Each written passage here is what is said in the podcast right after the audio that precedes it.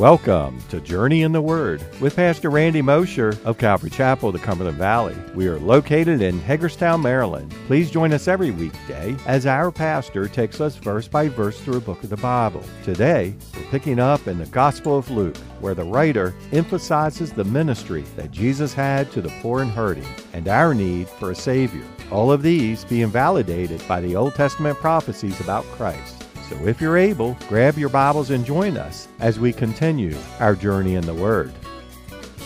Who we really are and who we are in Christ are His. We're His children, all of us together. We're all the sheep of His pasture, you know. And and so when we begin to understand that titles matter very little in the bigger picture. We just begin to fill, fulfill and walk out the calling that God's given to us. And it doesn't make a title wrong. It just means let's keep it in perspective, right? But I see too many titles that are no longer in perspective. I think this is one of the ones. And then on top of that, when you add to it with apostle, I just don't think the office is there anymore. It's just, it was fulfilled. These were men who had been with Jesus, seen Jesus, were appointed directly by Jesus. But there are people out there today fulfilling apostolic kinds of ministries in the sense of being missionaries, going out with the word of God and, and fulfilling that calling of, of, of getting that word out to the world, you know, and so that still would operate in that regard. Now, also keep in mind too, we always say the 12 disciples. It's not really the 12 disciples, is it? Because it tells us here that Jesus selected from among the disciples the 12 to be apostles. It's the 12 apostles. Jesus had more than 12 disciples. In fact, we know that at Pentecost, that there were how many people right before Pentecost were gathered in the upper room? There were 120, right, that were gathered in the upper room. These were disciples. But it was from among the disciples that Jesus selected these 12 apostles.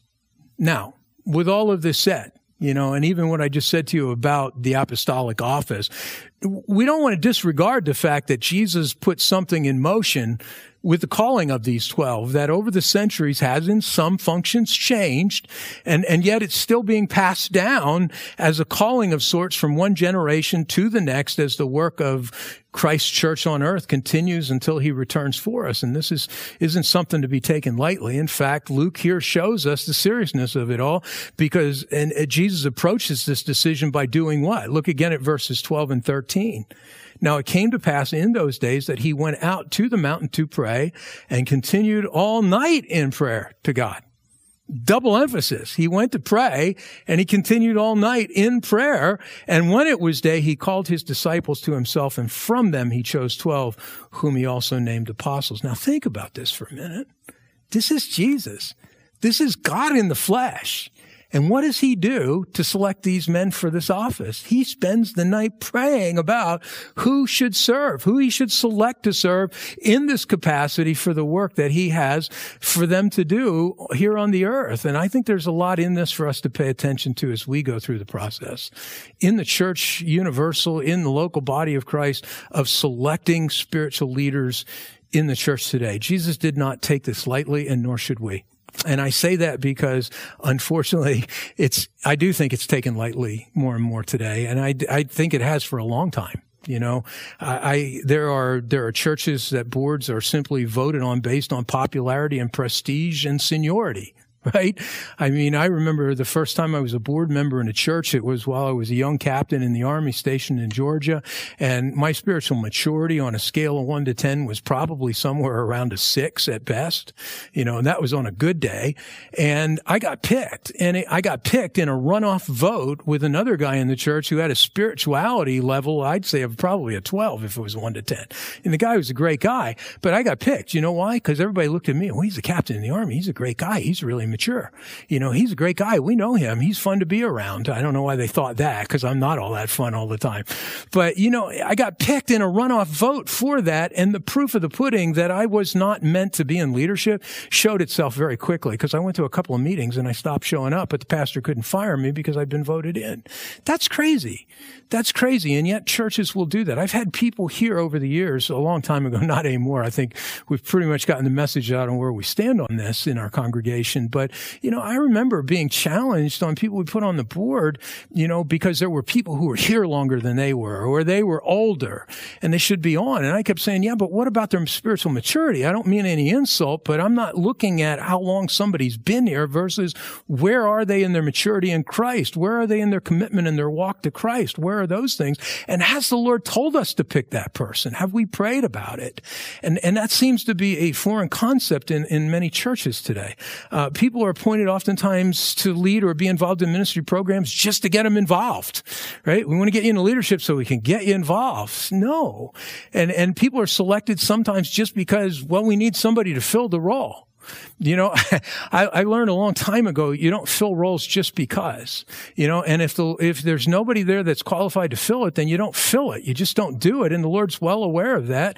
And you go where you go. I mean, I remember a long time ago when we were trying to force, you know, I felt this compelling need to have youth ministry. And I want, I love youth. I grew up doing youth ministry, you know, and I wanted a youth leader and we didn't have it. And I was trying, I was at a pastor's prayer meeting and I said something, you know, they were asking for prayer requests. What are you praying for? Saying, uh, we desperately need, we need a youth leader. And, and the pastor looked at me and he said, well, you, what do you mean you need a youth leader? I said, well, we just don't have one. We've got some youth. He says, well, sure you got one. And I said, what are you talking about?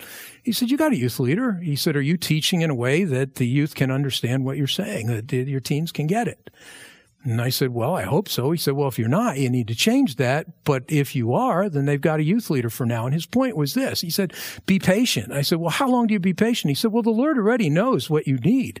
And so he'll provide when the time comes. You don't put somebody unqualified into that because it's just going to be disastrous. He said, so if it's a year, it's a year. If it's 10 years, it's 10 years. The Lord is well aware. Don't fall into the trap of just plugging people into ministry for the sake of plugging them in. Jesus didn't do that. Yet he engaged people, yet he had disciples that he sent out. And there's way we do engage people and to let them do that. But when it comes to, to leadership and this sort of thing, there's much to be considered here from the way Jesus did these things. And so Luke tells us that the 12 were selected and Mark in his gospel account adds one more important thing that Luke does not include. And I really like this one. In Mark chapter 3 and verse 14, Mark tells us this. Mark chapter 3 and verse 14, same account, same selecting. He says this. Then he appointed 12 that they might be with him and that he might send them out to preach. Here's the universal truth. Jesus selects people not simply to serve him. Yeah, he picks them because he wants them to serve him. But he doesn't pick them primarily to serve him. He picks them primarily, first and foremost, to be with him. To be with him. In fact, you can't be effective for Jesus if you're not first with Jesus, if you're not spending time with Jesus. The power that you need to do the things that he's calling you to do as his servant comes from being with Jesus. You know, even the world recognized this because you remember the disciples after Jesus is gone in Acts chapter 4 verses 13 and 14. Acts chapter 4 verse 13. Now when they saw the boldness of Peter and John and perceived that they were uneducated and untrained men, they marveled and they realized that they had been with Jesus. and seeing the man who had been healed standing with them, they could say nothing against it. I love that passage because it reveals that here's a bunch of bumpkins. This is nobody's. These are Galileans. These are fishermen. And, and, and, and now all of a sudden they're moving with an authority that they didn't even see amongst their own.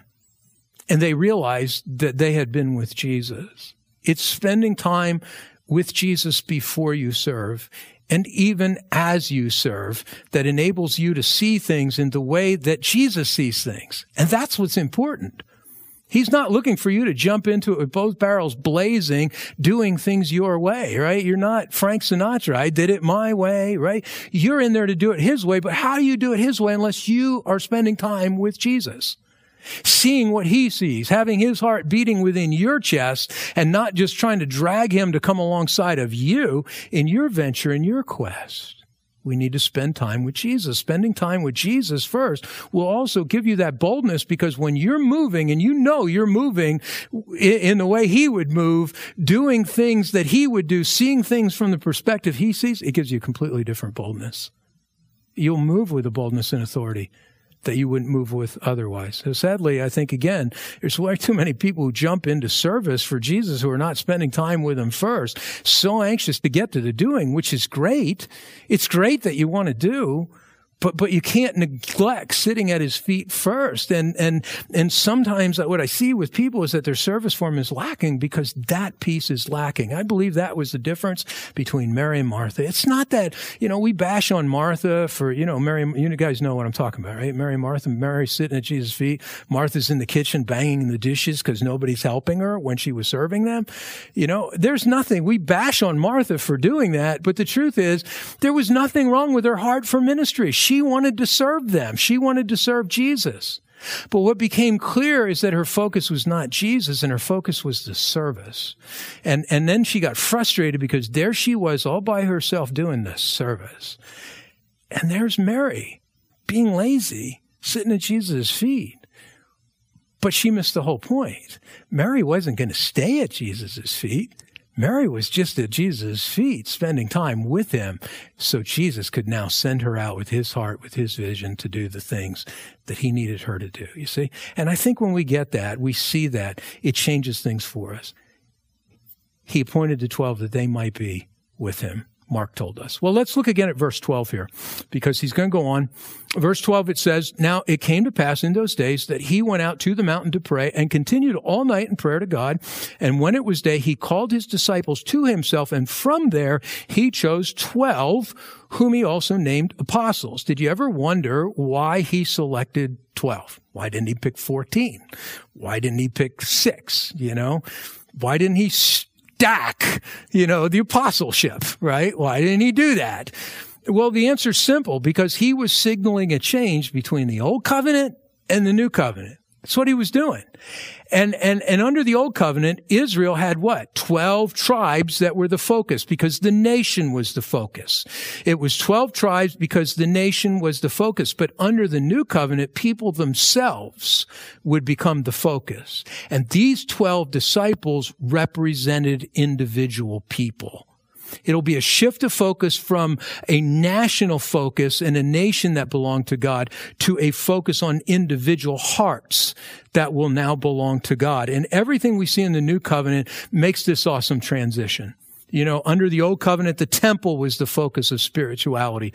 But under the new covenant, people themselves become the focus because what are we told in the scriptures? That we are the temple of the Holy Spirit, right? People themselves, their hearts, of people became the focus. Under the old covenant, the written law, all its rituals were important to the nation, were, were, the focus spiritually. But under the new covenant, people themselves become the focus of spirituality as, as uh, Paul tells us in 2 Corinthians 3 3.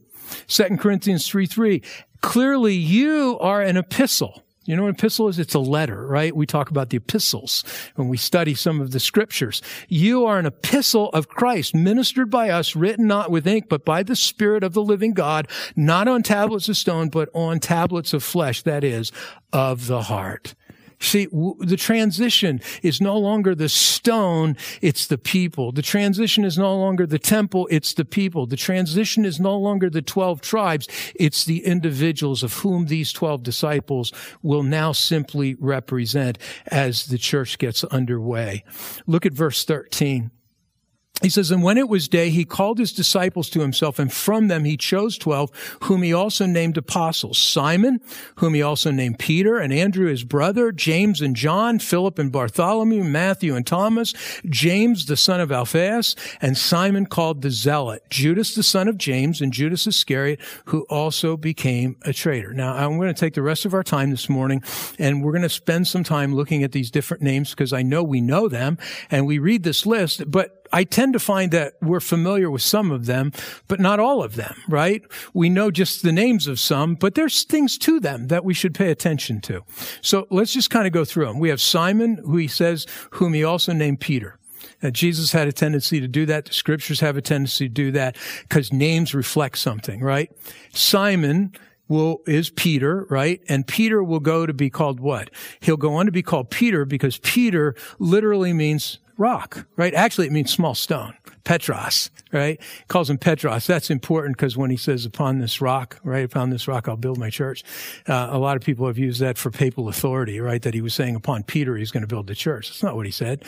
When he says that in that passage, he uses a different word. He uses Petros, which is, it was just rock, big rock, right?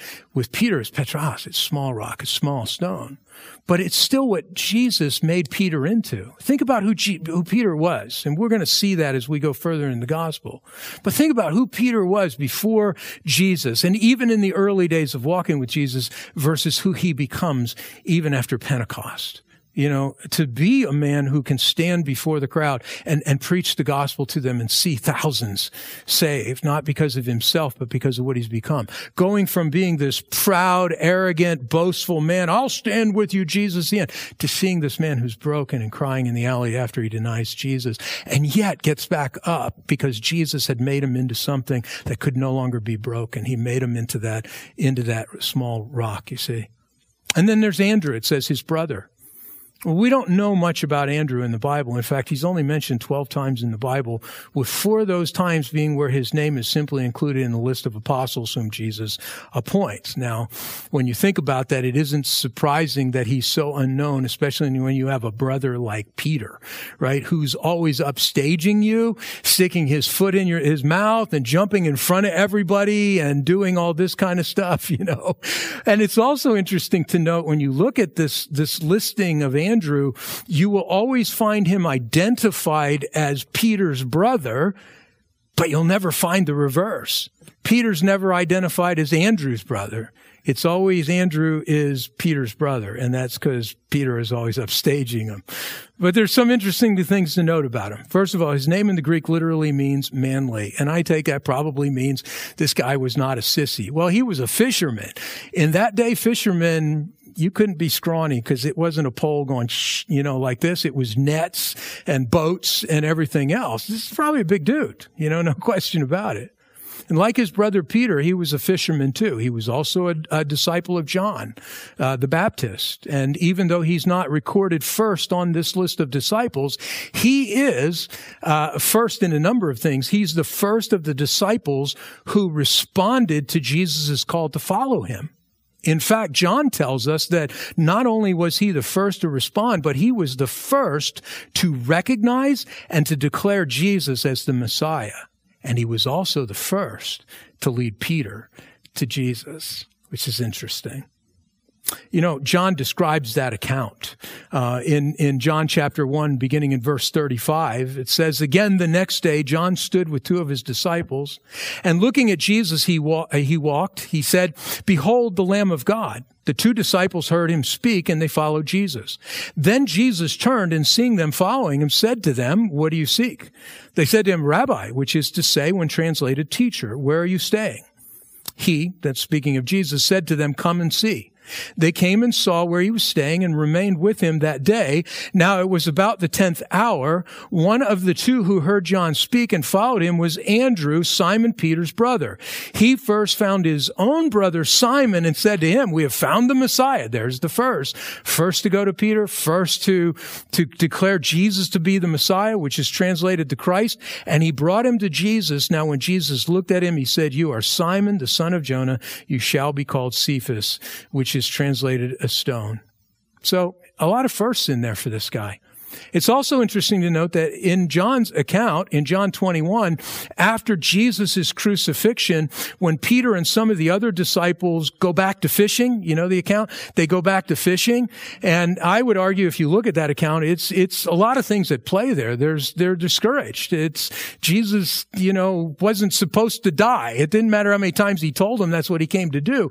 They still had this messianic view of Jesus. He came as Messiah, which meant he'd be like David. He would establish the throne and the kingdom and, and now he's gone. And I think there was a part of what, what, what do we do now? You know, it's kind of like when people come to our house and spend, you know, a week with us and they leave. You know this feeling. There's, you're happy they went, but there's this joy, there's this emptiness. Like, uh, what do we do now? There was all this activity. What do we do now? You know, and so they all went back to fishing. But, but here's the point and when you look at the list of names, because some of the names are mentioned that go back with him, Andrew's not among those names. But yet he was a fisherman. he was Peter's brother. You would expect, he would have been in that group. Now, some speculate that, that it would be strange for him not to have been there. And so therefore, John does tell us in his account in John 21 about two others, but they're unnamed that went with Peter back to fishing. And they say, well, that had to be Andrew, had to be one of them. Well, it's possible. And again, I'm just speculating here, as are the others, but it's also possible that unlike the others, Andrew wasn't in those names. First of all, I would think that if Andrew was with him, he would have been named, not just as others, since it was Peter's brother. But it's also possible that he wasn't there. I mean, consider the, all the firsts associated with this guy. You know, I have found that oftentimes people who have a lot of firsts like this with Jesus, where they've really sold themselves out to him so quickly, they've really given themselves over to him, they're not as quick to become despondent about things. They just continue to walk in trust and faith. And it may very well be that he never gave himself over to the same sense of discouragement and disillusionment that the others did, and that he just continued on waiting to see what was coming next with Jesus. Again, just speculation, but could be. But one thing is clear about Andrew. Though he isn't mentioned much in the scriptures, where he is mentioned, it's clear that he was a solid follower of Jesus Christ. Now, for you little brothers out there, we're the little brothers, right? For you little brothers out there, I just want to say, take a look at this guy because he's a great example of why you should never underestimate the power of a little brother. And I say that because when you think about this, even though he was always overshadowed by his bigger brother Peter, you know, Peter in large part became who he was in Christ because his little brother took him to Jesus. You know, never underestimate the power of a little brother.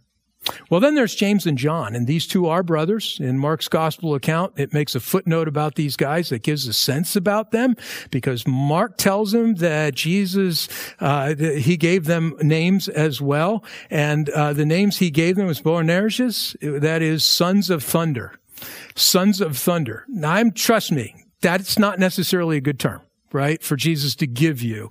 And Mark tells us that he gave this to him. I like Jon Courson's comment about it because I think he sums it up well. He says, Jesus called James and John sons, uh, sons of thunder, no doubt, because of their violent tempers.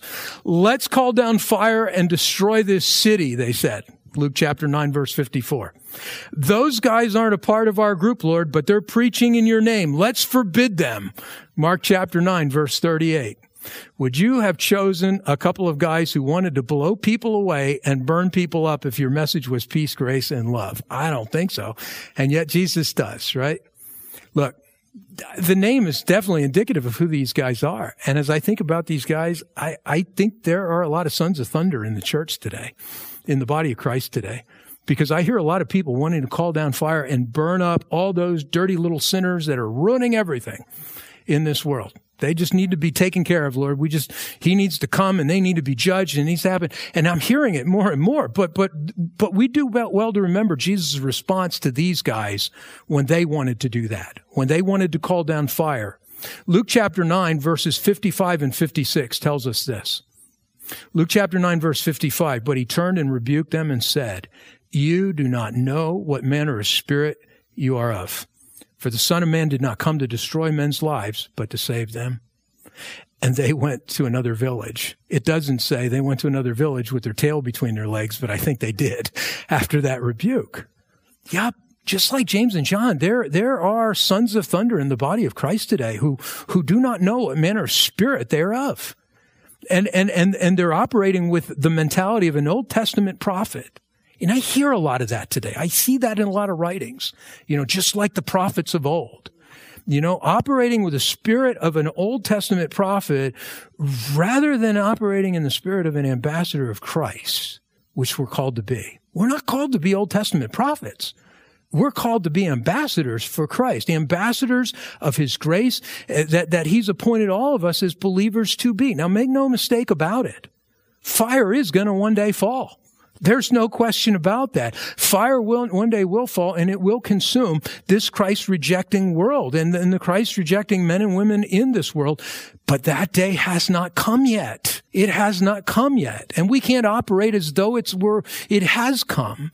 This will be a time of condemnation and judgment when it comes. But you and I, we're still living and ministering in the era of God's grace as he extends his hand of salvation to the God rejecting men and women of this planet right now. And like James and John, we're meant to be the representatives of grace and not the instruments of his judgment. Remember, this is, you know, remember this the next time you turn on the news. And this, I wrote this note for myself, right? Remember this, Randy, the next time you turn on the news and you get so mad at what people are doing to this country and to this world, remember this. Instead of longing for and asking for the Lord to rain down fire on them, pray instead that He will open their eyes and that He will shed His grace upon them just as He shed it upon you.